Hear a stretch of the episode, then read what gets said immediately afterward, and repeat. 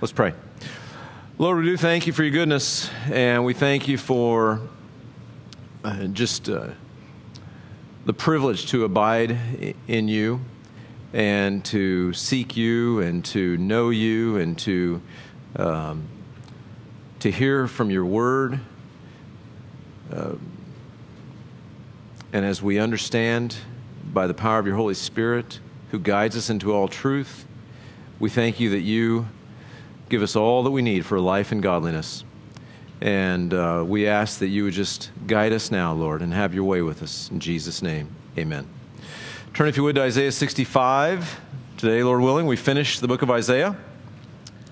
And then um, next week, and I think this is uh, directed by the Lord, next week uh, there'll be a brief detour through um, a study of the life. I'm going to give you a quiz now, Trivial Pursuit. A life of uh, the most successful Old Testament prophet. Anybody know who that is?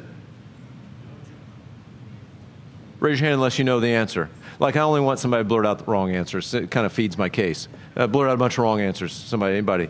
Uh, these guys have been studying. Um, most successful Old Testament prophet?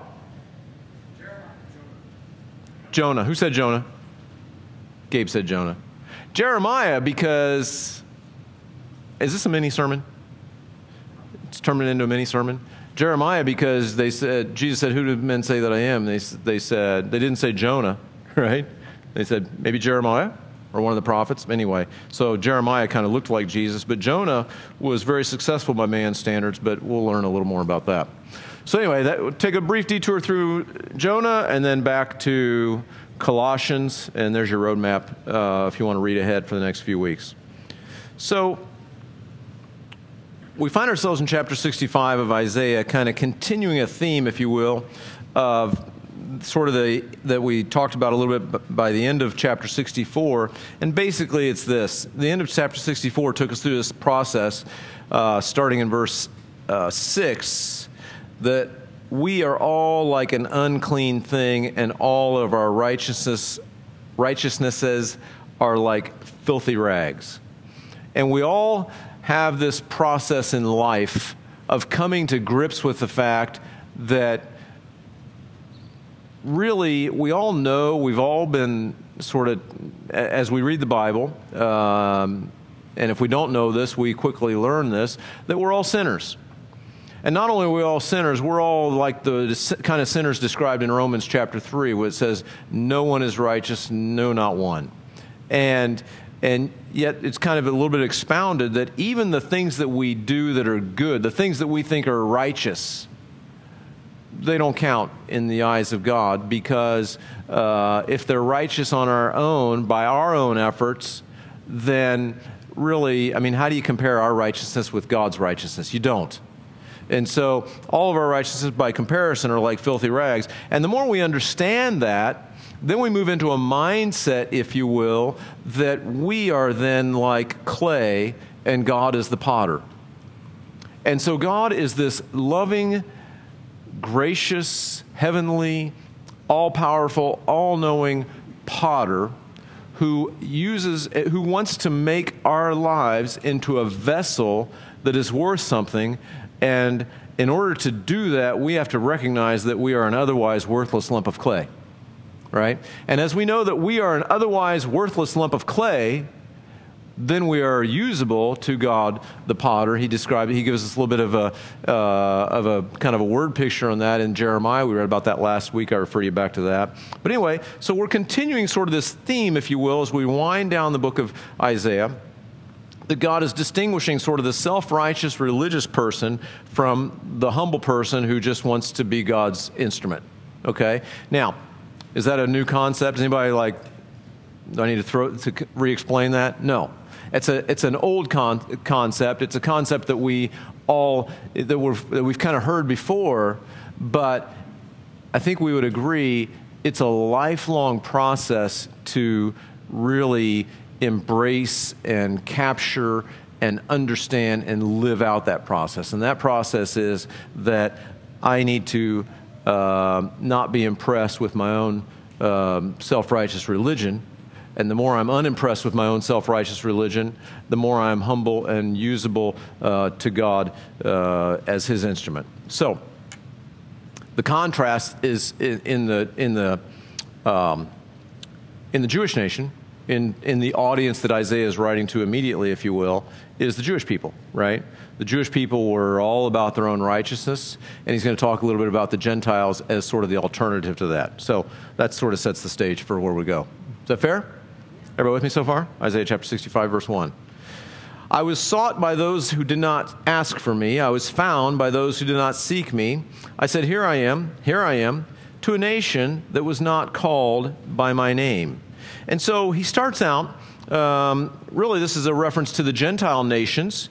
Uh, the Gentiles sort of found God personally, but not through religious means, right? The picture is like us coming to Jesus with an attitude of surrender rather than an attitude of, I've made it, right? You ever notice somebody, sometimes we have this attitude in our, in our Christian lives. I mean, this is talking about the, the Jewish nation, but in our Christian lives, sometimes we get this idea that if I can be good enough, I'll make it into uh, a, a, state where I'm uh, got favor with God. Anybody ever tried that? Anybody ever tried to earn favor with God? Even as Christians, you might say, Yep, I'm, I'm a sinner. I'm saved by grace. I read the four spiritual laws. I know the Romans road. I know the whole drill. I know that, but I'm still trying to earn favor with God. And I believe even as settled, established Christians, we still tend to try to earn favor with God. God said, I was sought by those who didn't, didn't ask for me like the Gentile nations found me. Paul talks about this at length in Romans. The Gentile nations sort of found God, but they didn't find him through religion. The alternative is, he says, I have stretched out my hands, now speaking of the Jewish nation, I have stretched out my hands all day long to a rebellious people who walk in a way that is not good according to their own thoughts. Now, think about this. These people were self righteous. They thought, they thought they had the Old Testament law, they had circumcision, they had the Sabbath, they had all these special favors as God's chosen people. And because of that, they sort of had a little bit of an entitled attitude, and they were religious based on their works. And God describes that from his perspective as like, I'm stretching out my hands all day long to a rebellious people. Now, in our day, right, if I go up to you and I say, give me five, right? And you don't respond by giving me five, we even have a term for that, right? You left me what? Hanging. You left me hanging. We have a term for it. It's so, it's so repulsive, right? To leave me hanging, right? Or if you do it to a kid, even, you know, hey, give me a fist bump. They leave you hanging, right? You're all with me, right? Yep. Okay, good. Imagine the God of all creation. Not like high fiving or fist bumping, but, but sticking out his hands, right, to a rebellious people. Now, I think about this, I was reflecting over this a little bit. I remember, you know, my kids were young. Uh, you know, daddy comes home from work, right? They run and they hug daddy, right? And that's a good thing, right? Right.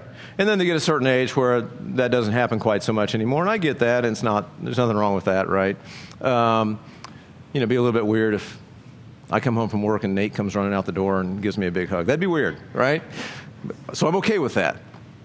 But then there's, um, you know, then there's a phase with grandkids, right? So I'm kind of learning this with grandkids now. I got grandkids from um, eight months up to eight, not anyway, about that big.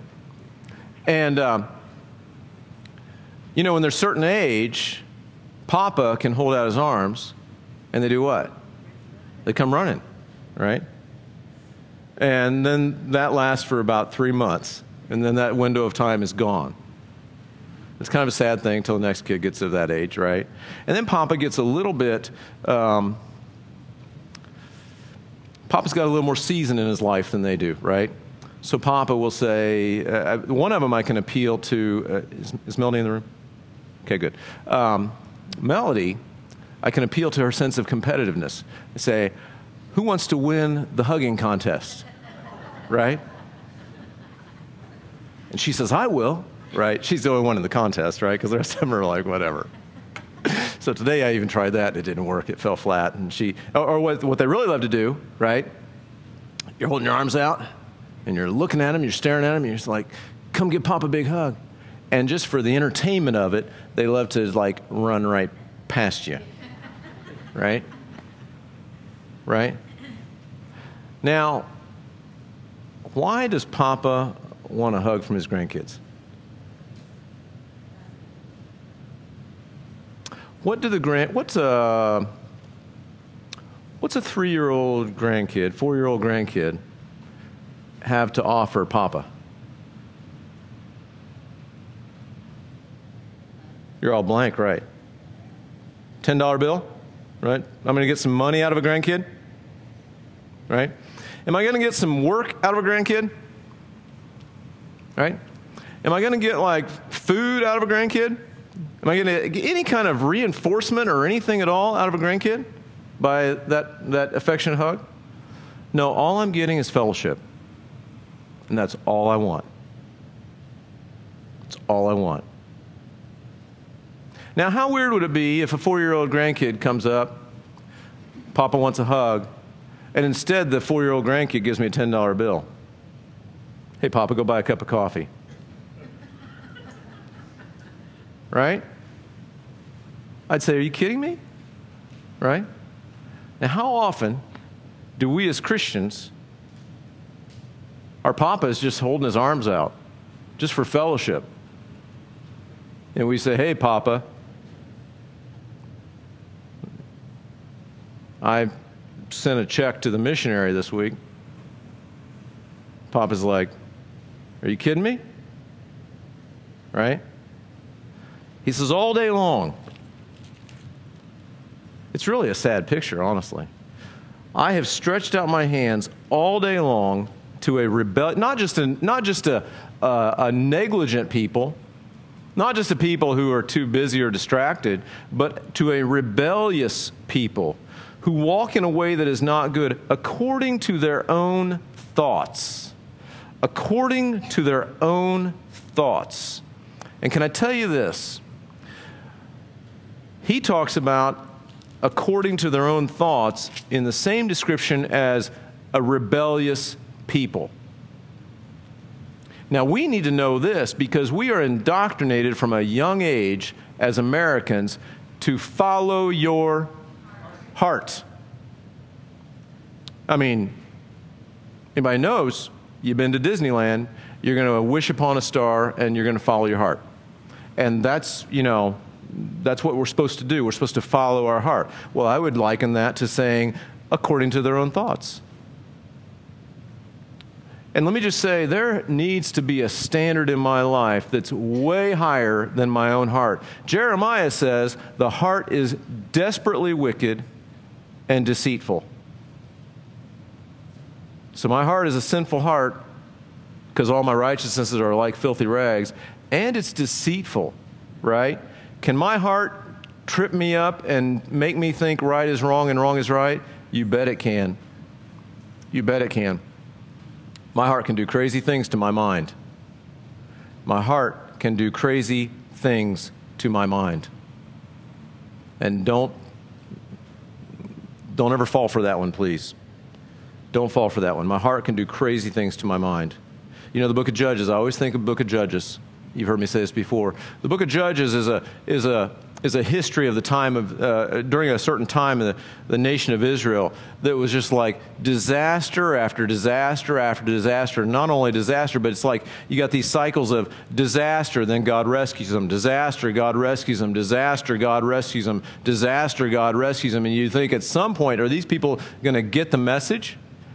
But it's disaster after disaster after disaster with brief interludes of being rescued by God. And the very last verse in, the, in that book says, In those days there was no king in Israel. Everyone did what was right in his own eyes.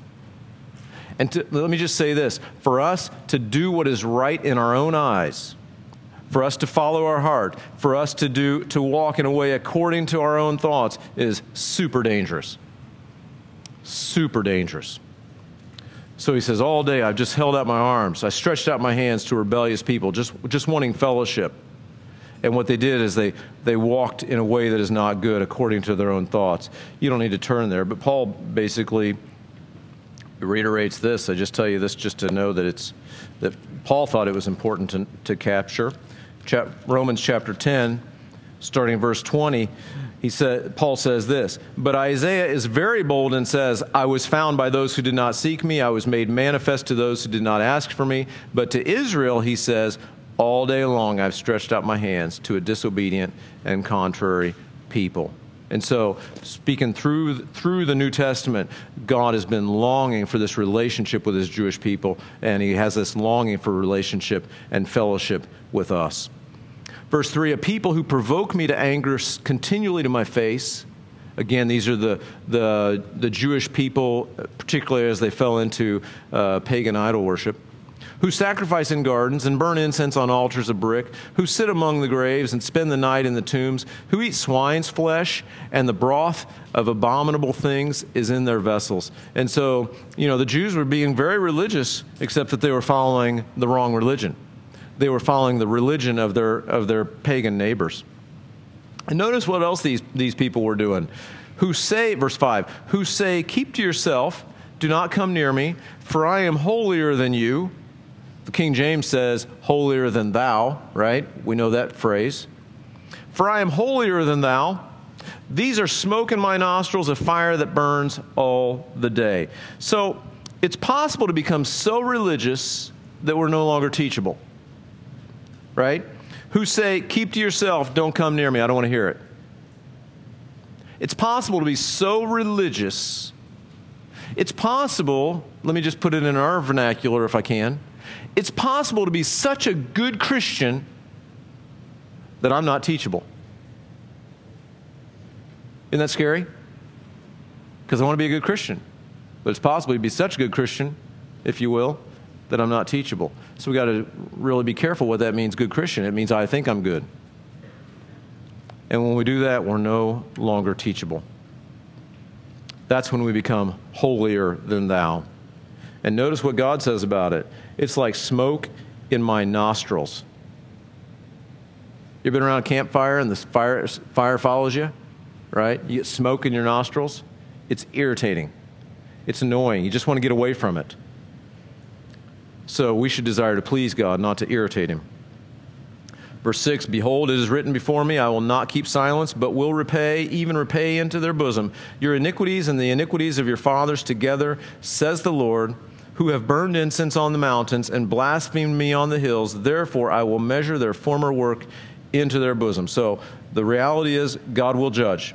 God will judge sin. God will judge the world. Uh, it's just a reality of life. Verse 8 Thus says the Lord As the new wine is found in the cluster, and one says, Do not destroy it, for a blessing is in it, so will I do for my servant's sake, that I may not destroy them all. I will bring forth descendants from Jacob, and from Judah an heir of my mountains. My elect shall inherit it, and my servants shall dwell, dwell there. Sharon will be a fold of flocks, and the valley of Achor a place for herds to lie down for my people who have sought me. So, this is a beautiful encouragement here. Notice, we've talked about this before. God deals with nations in certain ways, and yet God deals with individuals in, eh, specifically. And God won't, here he's talking about, as the new wine is found in the cluster, and one says, Don't destroy it, so will I do for my servant's sake. So it's almost like he's saying, you know, there's a cluster of bad grapes, cluster of rotten grapes, and there might be one good grape in the middle of that cluster. And so as a result of that, as a result of that individual, God's not going to th- throw away the whole nation. And we know this, and we see it in Romans chapter 11. God sa- uh, Paul says, So did God just throw away the Jewish people? Absolutely not. And we need to keep this in mind, and it's reiterated here. God's not going to throw away the Jewish people. God is not done with the Jewish people. There's a remnant, a remnant that will be preserved. And because he says there will be, there will be um, new wine found in the cluster, there will be remnants of people who follow the Lord wholeheartedly within the nation of Israel.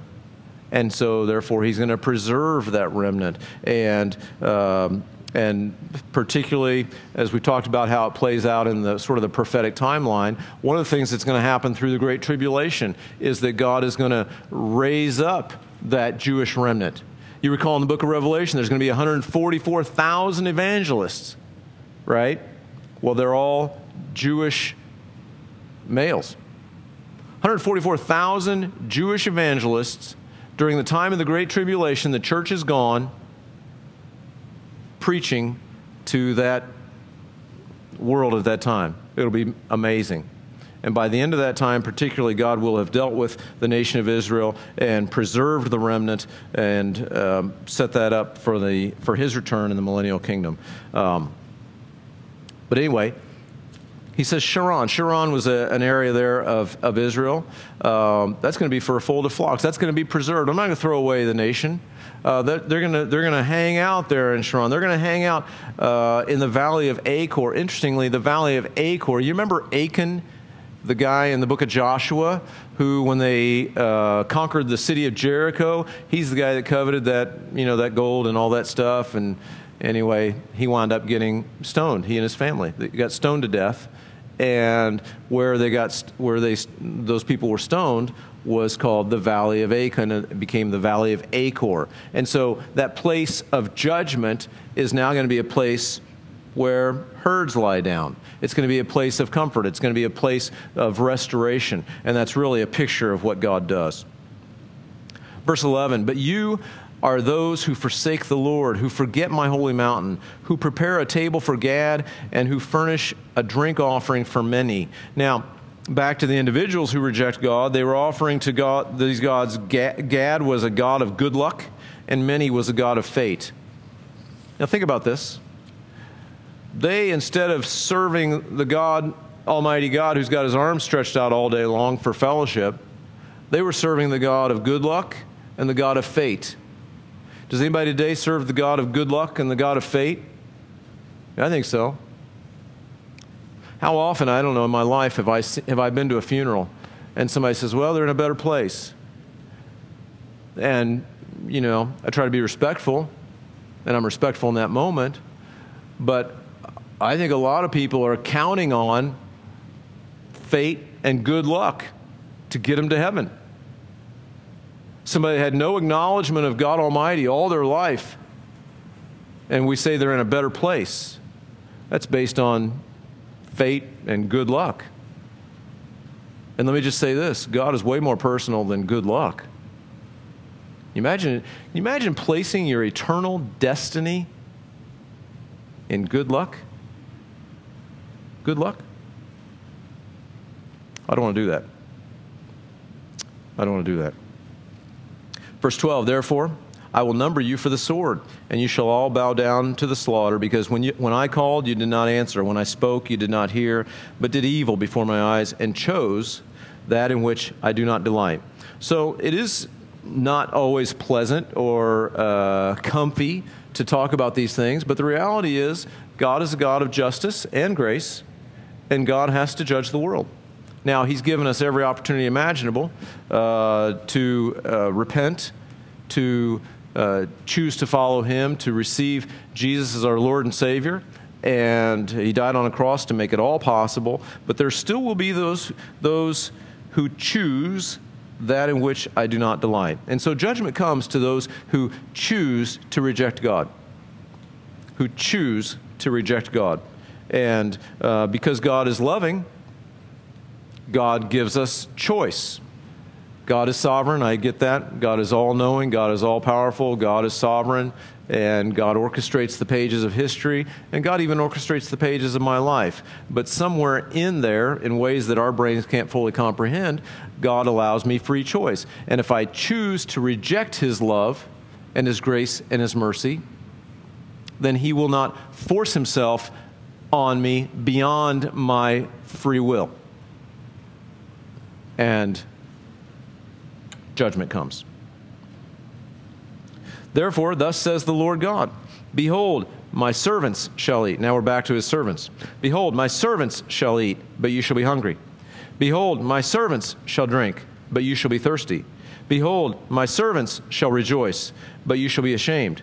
Behold, my servants shall sing for joy of heart, but you shall cry for sorrow of heart, and wail for grief of spirit You shall leave your name as a curse to my chosen, for the Lord God will slay you, and will call his servants by another name, so that he who blesses himself in the earth shall bless himself in the God of truth. And he who swears in the earth shall swear by the God of truth, because the former troubles are forgotten, and because they are hidden from my eyes.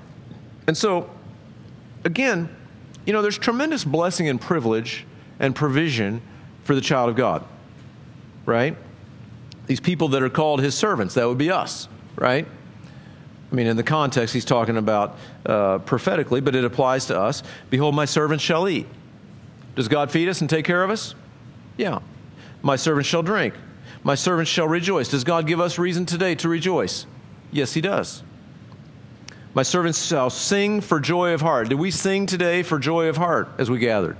Yes, we did. All because we are his children. And so, you know, there's lots of blessing of being a child of God. But we've got to keep in mind that those blessings are secondary. The primary blessing of being a child of God, of being one of His servants, is that we have fellowship with Him. Is that we have fellowship with Him. And it's just like a papa that wants to hug his grandchild. There's, there's nothing more complicated in that interaction than a loving Heavenly Father wanting to have fellowship with His servant, with His child. And that's us. It's a beautiful opportunity that we have. For behold, verse 17, I create new heavens and a new earth and the former shall not be remembered or come to mind, but be glad and rejoice forever in what I create. For behold, I create Jerusalem as a rejoicing, and her people a joy. I will rejoice in Jerusalem and joy in my people. The voice of weeping shall no longer be heard in her, nor the voice of crying. And so, you know, again, you got to keep in mind Isaiah is writing prophetically. He's writing, um, he's writing to the historical situation of the day. He's writing to uh, folks that'll be later in the future uh, carried off to Babylon, and, and he's going to be wanting to encourage them as they consider their return back to Jerusalem. He's also writing yet future, uh, you know, that's even beyond our time now. And so, you know, so he kind of goes back and forth a little bit because it's all future for him. But uh, here, what he's describing, I believe, uh, is heaven itself, uh, because he says, uh, "Rejoice forever." He describes the Jerusalem. You know, there's there's a new Jerusalem described in Revelation 21, uh, which uh, is in heaven. It's after the millennium right? And so he's describing Jerusalem here, the New Jerusalem, as a part of heaven. And uh, there will be the voice of weeping shall no longer be heard, nor the voice of crying, and we know there'll be no weeping in heaven, right? So that's what we have to look forward to. And so I love the idea as we again we read, we're reading prophecy, and so he goes from one moment talking about you know the Jewish people that that I've that have rejected me and my servants who receive me, and then he's all of a sudden he's then going into a description of heaven, and I believe the picture here is God sees it as all a continuum. You ever notice that? We see ourselves as, um, all right, I got my earthly life before I got saved, and then I got my Christian life as I'm saved, and I got my Christian life as I'm as I'm kind of living the rest of this life on earth, and then I've got my life in heaven, and we see them almost in segments, right?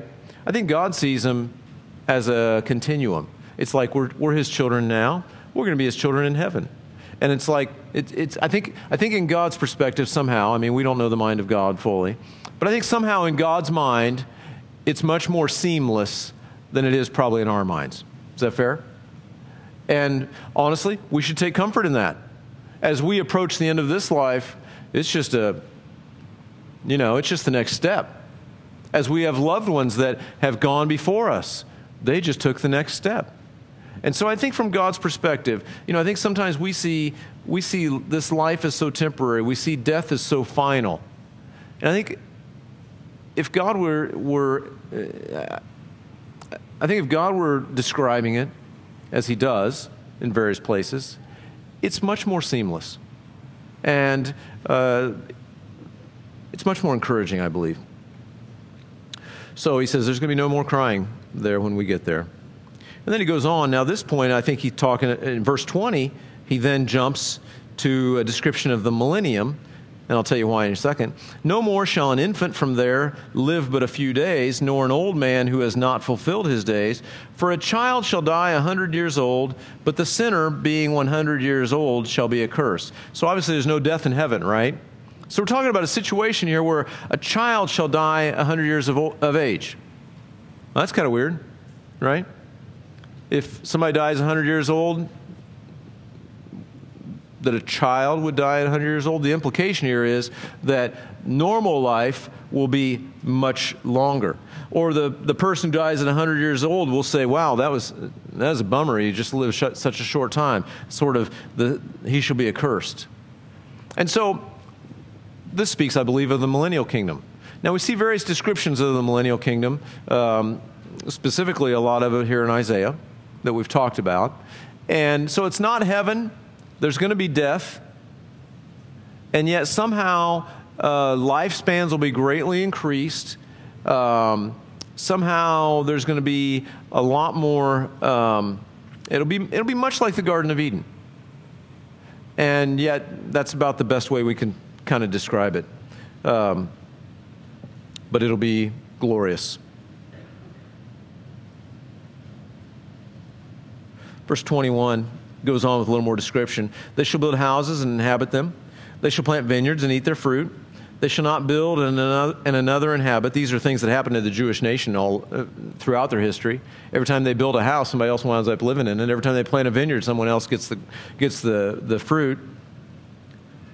But he says in the millennium, they'll they'll get to reap what they sow.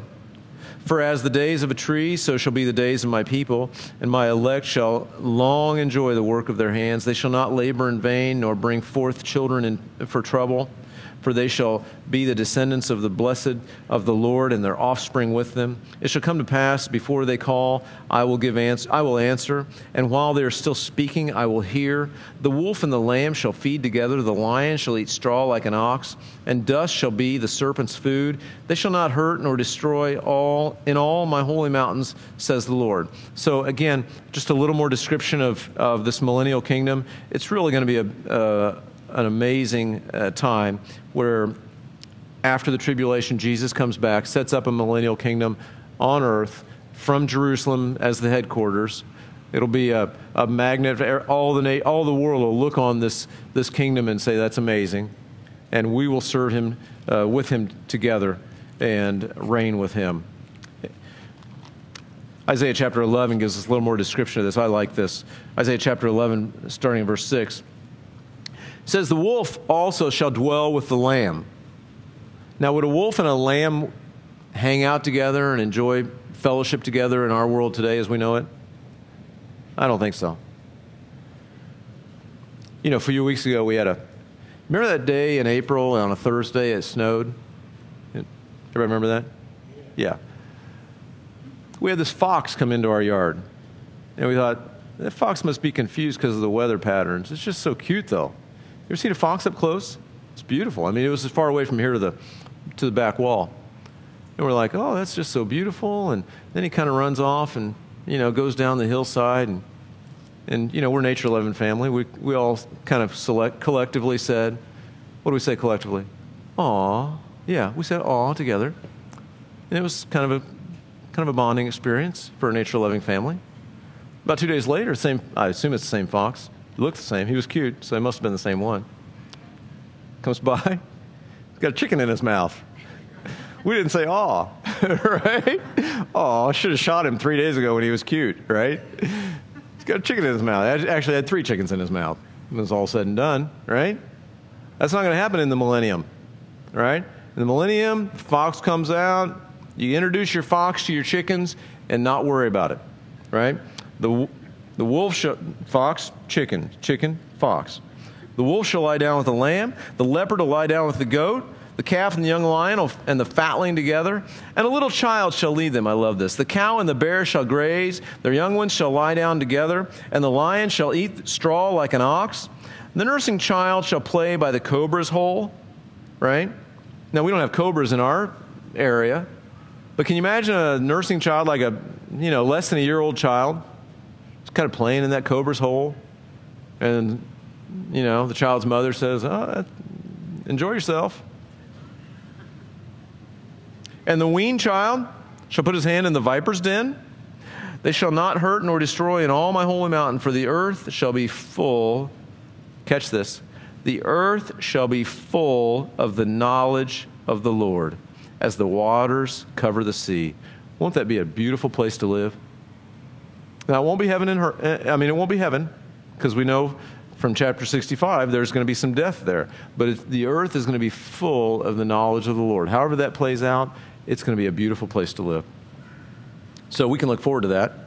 And that's even before we wind up going to heaven. Chapter 66, he's kind of Isaiah's kind of summarizing, he's kind of bringing some final thoughts together, uh, kind of summarizing some of his overall concepts he's been talking about in the previous chapters. Um, so he says, Thus says the Lord, Heaven is my throne, and the earth is my footstool. Where is the house that you will build for me, and where is the place of my rest? And so, you know, God wants us to know that He's sovereign, He's powerful. I mean, imagine you know, in, in the ancient world, you know, kings had a throne and they had a footstool. Imagine if all of the, the, you know, bazillion light years away, galaxies and everything else like that, that was God's throne. And earth was just his footstool. That's how big God is. That's how powerful God is. That's how, that's how amazing God is. And yet, in that, he says, hey, where's the house that you'll build for me and, and where's the place of my rest? Where, I got this throne and this footstool, but again, what I want is fellowship with my children. The God who created all the cosmos wants fellowship with you. Chew on that for a minute.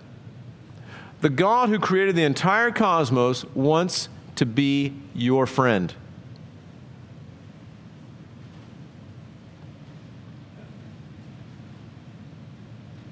Amazing.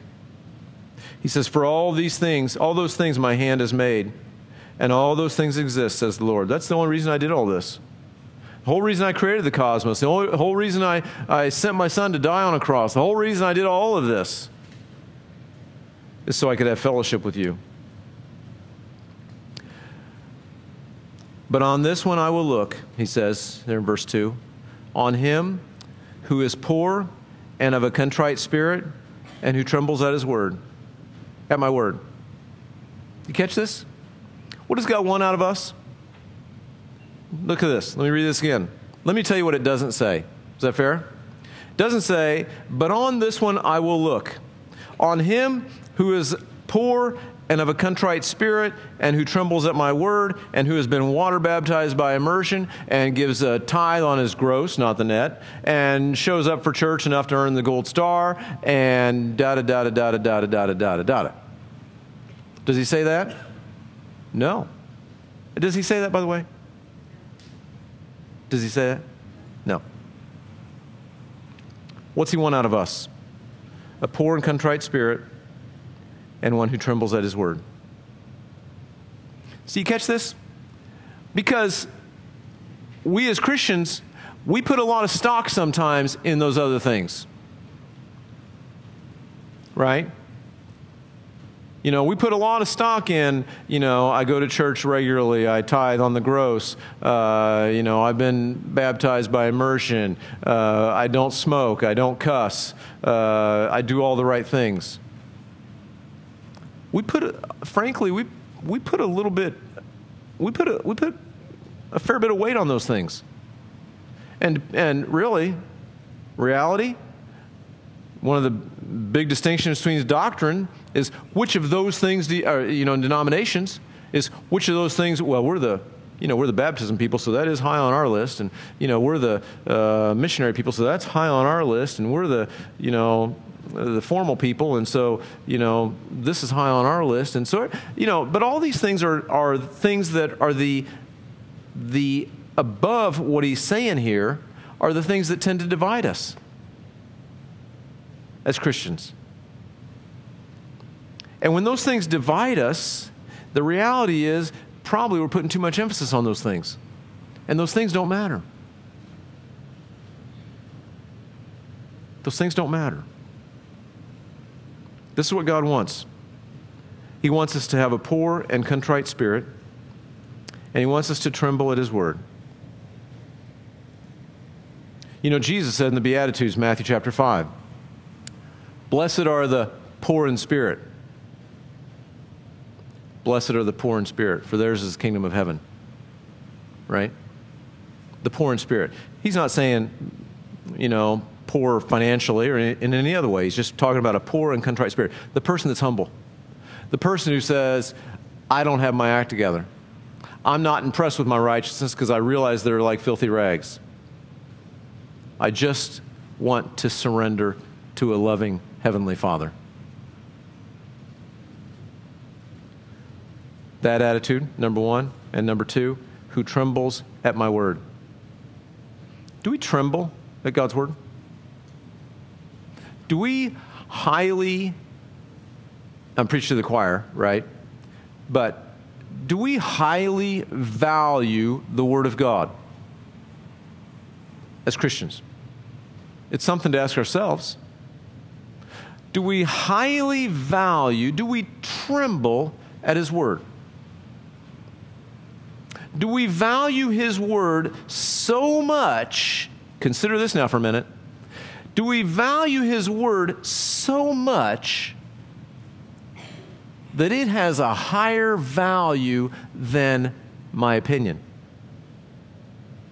Right? Well, we say, well, you know, it's Sunday morning. Of course, the answer to that is yes. But as we live our lives, is that how it plays out? Do we value His Word that high? Now, I'll tell you what I've just seen over the years. Uh, I'll just be transparent. God says in the beginning, He made the heavens and the earth says day one, he did this. Morning and evening was the first day. Day two, he did this. Morning and evening was the second day. On and on through the first six days of creation. You know, but I've been taught from a young age that that's kind of mythological.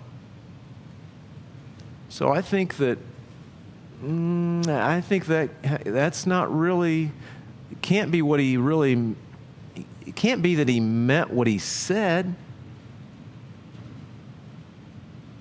I love what Ken Ham says. Uh, you know, Joshua was told to march around Jericho for uh, seven days, right? Or six days, and then on the seventh day, go around seven times. So, do we was that like? Do we allegorize that, right? What Joshua? And then he draws. He's got this little cartoon like of a, a very tired Joshua marching around the Jericho for six million years, right? No, we don't think. We think of it as seven days. But oh, you go to the you go to Genesis chapter one, I don't think he meant what he said. Right? Do we tremble at God's word? Well, you know, God says we should um, live this way. Do we tremble at God's word?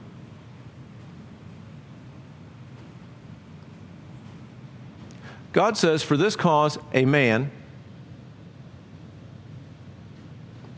human being, Homo sapien, with an XY chromosome on every single gene of every single cell in his body that contains genetic material.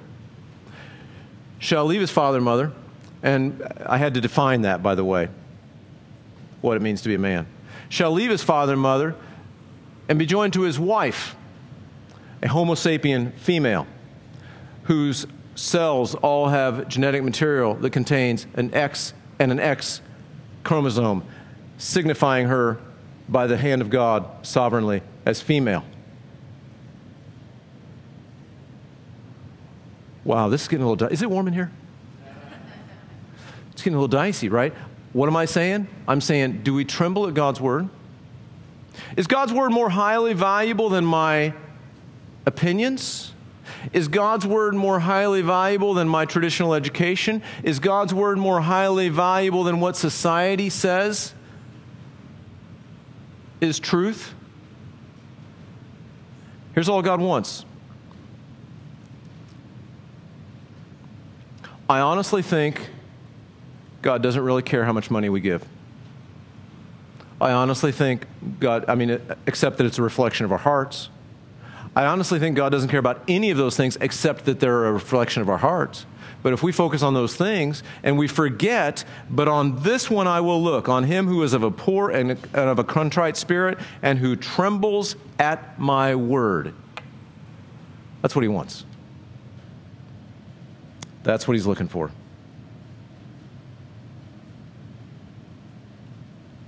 That's what he's looking for. And it's easy to see, you know, as we look at our cultural context,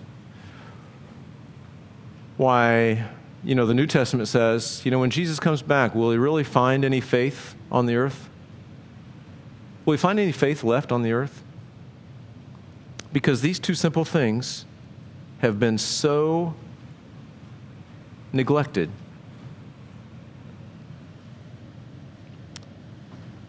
over the years. Verse 3 He who kills a bull as if he slays a man, he who sacrifices a lamb as if he breaks a dog's neck, he who offers a grain offering as if he offers swine's blood, he who burns incense as if he blesses an idol, just as they have chosen their own ways and sought del- and their soul delights in their abominations, so will I choose their delusions and bring their fears on them, because when I called, no one answered. When I spoke, they did not hear, but they did evil before my eyes and chose that in which I do not delight. And so, you know, the alternative of having a poor and contrite spirit and trembling at his word is the religious zealot who does his own thing. And in the days of the, uh, of the Jewish history, of the Jewish people, that alternative was uh, pagan idol worship. And so they thought they were sacrificing to God. God says, you know what? If you think you're sacrificing to, if you think you're sacrificing and it's from the wrong heart, then killing a bull, you might as well slay a man. It's like if you come to, if you come to the temple, and again, I'm talking in Jewish terms now, if you come to the temple and you offer an animal sacrifice thinking that that religious act is going to do you some good and your heart is far from God, then you basically, all you did was commit murder on the animal. And think how much that applies to our lives. I mean, we don't worship animals, I mean, we don't sacrifice animals, stuff like that. But if we are all about giving, if we're all about, you know, whatever our thing is, apart from a genuine, heartfelt love and surrender for God, it's just, it's, it's, it's just filthy rags. So these guys, they were basically murdering animals thinking that they were uh, doing something cool. Hear the word of the Lord, he says, you who tremble at his word, so that's us. Your brethren hated you. Your brethren who hated you, who cast you out for my name's sake, said, Let the Lord be glorified, that we may see your joy. But they shall be ashamed. The sound of noise from the city, a, wo- a voice from the temple, the voice of the Lord who fully repays his enemies. And so, you know, back to you who tremble at his word, you know, those people hated you for your faith, but they will one day be ashamed. You know, it's interesting. This speaks, I believe, to Christians today, but also speaks uh, very directly to the nation of Israel, right? Think about the nation of Israel. I mean, if you have no other reason to believe the, the truth of the Bible, consider the nation of Israel, the Jewish people, over the course of history. Pharaoh tried to wipe them out. Haman tried to wipe them out. You know, fast forward, everybody's tried to wipe them out. Adolf Hitler tried to wipe them out right? So even in modern day history, right? Seems like everybody hates Israel. Is that relevant today? That's relevant this week. It's relevant this week. But you know, my Bible says, my Bible contains Genesis chapter 12, where God told Abraham, I'm going to make a great nation from you, and the, and the person that blesses you will be blessed, the person that curses you will be cursed. And it applies to nations and it's playing out in history. And so what he's saying is, you know, yeah, to the nation of Israel, those there were you had plenty of enemies. You've had plenty of enemies all along. One day, right will be right and wrong will be wrong, and uh, they shall be ashamed, he says. Verse 7 Before she was in labor, she gave birth. Before her pain came, she delivered a male child. Who has heard such a thing? Who has seen such things? Shall the earth be made to give birth in one day, or shall a nation be born at once? For as soon as Zion was in labor, she gave birth to her children. Shall I bring to, to them to the time of birth and not cause delivery, says the Lord? Shall I cause Shall I who caused delivery shut up the womb? Says your says God, says your God. So he's saying is, I'm gonna I'm gonna bring all this to pass. I'm gonna carry out my purposes. And I'm gonna do it in my way. It's kind of like bringing delivery without the pain of uh, the pain and work of labor. And so God's gonna do it. He says, Rejoice, verse 10, with Jerusalem, and be glad with her, all you who love her. Rejoice for joy with her, all you who mourn for her that you may be that you may feed and be satisfied with the consolation of her bosom that you may drink deeply and be delighted with the abundance of her glory for thus says the lord behold i will extend peace to her like a river and the glory of the gentiles like a flowing stream then you shall feed on her sides you shall be carried and you be dandled on her knees so again in the millennium jesus is going to establish a kingdom i believe this is what this speaks of a kingdom of peace from jerusalem that will be a beacon for the rest of the world including all the Gentile nations. So, all those nations. You imagine the millennial kingdom. Jesus comes back, sets everything right, reigns from Jerusalem, and Iran will look at Israel and say, Wow, you guys are amazing. Imagine that kind of world. Russia will look to the, from the north and say, Wow, you guys are amazing. I want to go to Jerusalem, see what's going on there. You imagine that? It's going to happen. I believe it's going to happen. Verse 14 When you see this, your heart shall rejoice, and your bones shall flourish like grass. The hand of the Lord shall be known to his servants, and his indignation to his enemies. For behold, the Lord will come with fire, and with his chariots like a whirlwind, to render his anger with fury, and his rebuke with flames of fire. And by, for by fire and by his sword the Lord will judge all flesh and the slain of the Lord shall be many. This is described clearly in Revelation. Those who sanctify themselves and purify themselves to go to the gardens after an idol in the midst, eating swine's flesh and the abomination of the mouse, shall be consumed together, says the Lord. And so, when Jesus comes back, his children will rejoice and his enemies will be judged. For I know their works and their thoughts, it'll be, it shall be that I will gather all nations and tongues. So this is when, you know, during that millennium, everybody's going to come and gather. And they shall come and see my glory. I will set a sign among them, and those among them who escape I will send to the nations, to Tarshish and Pul and Lud, who draw the bow, with, and Tubal and Javan, to the coastlands afar off, who have not heard my fame nor seen my glory. And they shall declare my glory among the Gentiles. Then they shall bring all your brethren for an offering to the Lord out of, out of all nations, on horses and in chariots, and in litters, on mules and on camels, to my holy mountain Jerusalem, says the Lord, as the children of Israel bring an offering in a clean vessel to the, to the house of the Lord, and I will also take some of them for priests and Levites, says the Lord. So everybody's going to come from all over, from all these nations that once hated the Jewish people, they will come uh, to serve their God. For as the new heaven and the new earth, which I make, which I will make, shall remain before me, says the Lord, so shall your descendants and your name remain. And it shall come to pass that from one new moon to another, and from one Sabbath to another, all flesh shall come to worship before me, says the Lord. And they shall go forth and look upon the corpses of the men who have transgressed against me, for their worm does not die, and their fire is not quenched, and they shall be an abhorrence to all flesh. So he ends a little bit on a downer, honestly. And on one hand, the reality of judgment is the reality of judgment.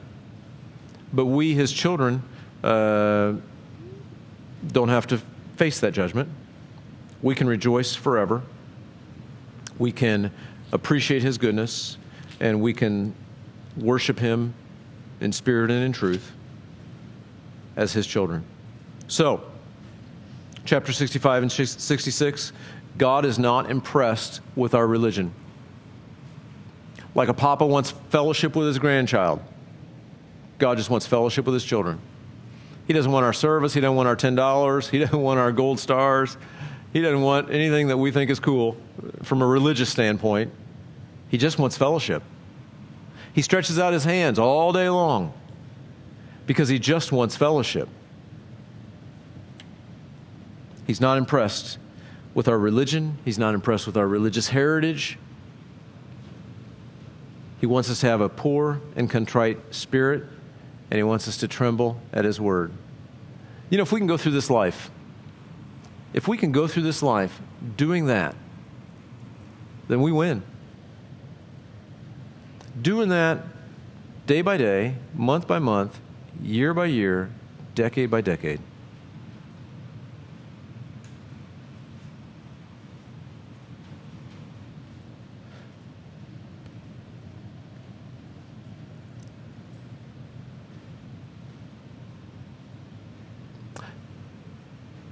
Can I tell you a cool story?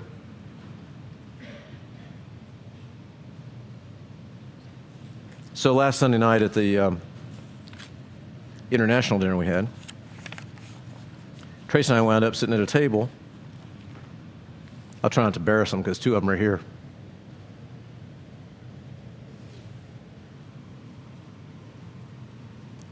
With six widows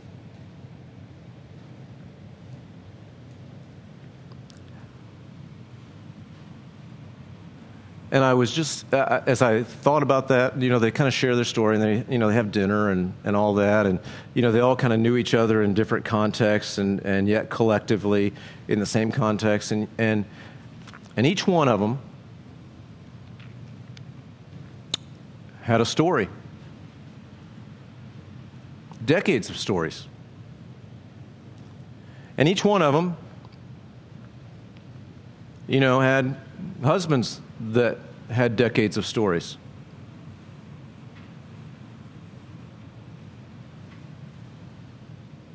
And as Tracy and I sat there and just kind of reflected, as, as I was kind of sort of taking it in, in my mind, I'm like, if you could put in a bottle how much, or if you could somehow quantitate We'll put it that way.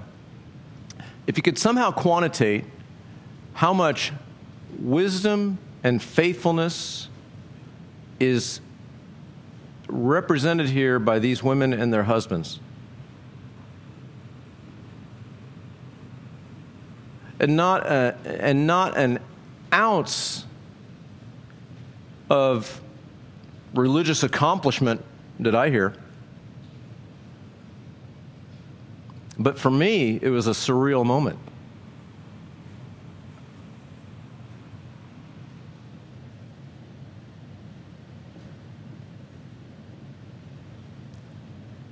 And I'd sure, I'd sure much rather my wife sit around a table like that.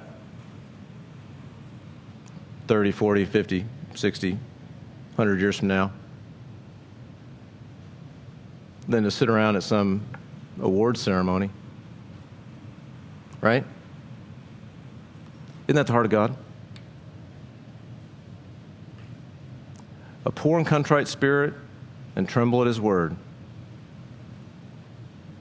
And then do whatever comes naturally.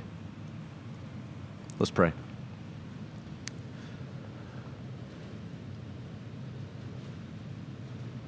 Lord, we thank you that you're so good to us that you just want to have fellowship with us and that you've done everything to make it possible.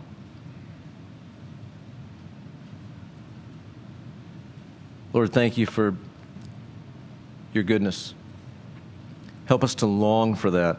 Lord, please, we all wrestle with those moments when we are impressed with our own religious efforts. Lord, help us to recognize those for what they are filthy rags and help us to always come back to a place of a broken, contrite spirit and a trembling at your word. That you can use us as vessels in the hands of a potter. Lord, thank you that you do that in our lives. Thank you that you've, you've done that in those that have gone before us, and so we can see that it's possible those that set the examples for us. Lord, we thank you for them. And we ask, us, ask that you would just um, do with us, do with us, do with our lives whatever you desire. that you would be glorified. In Jesus' name, amen.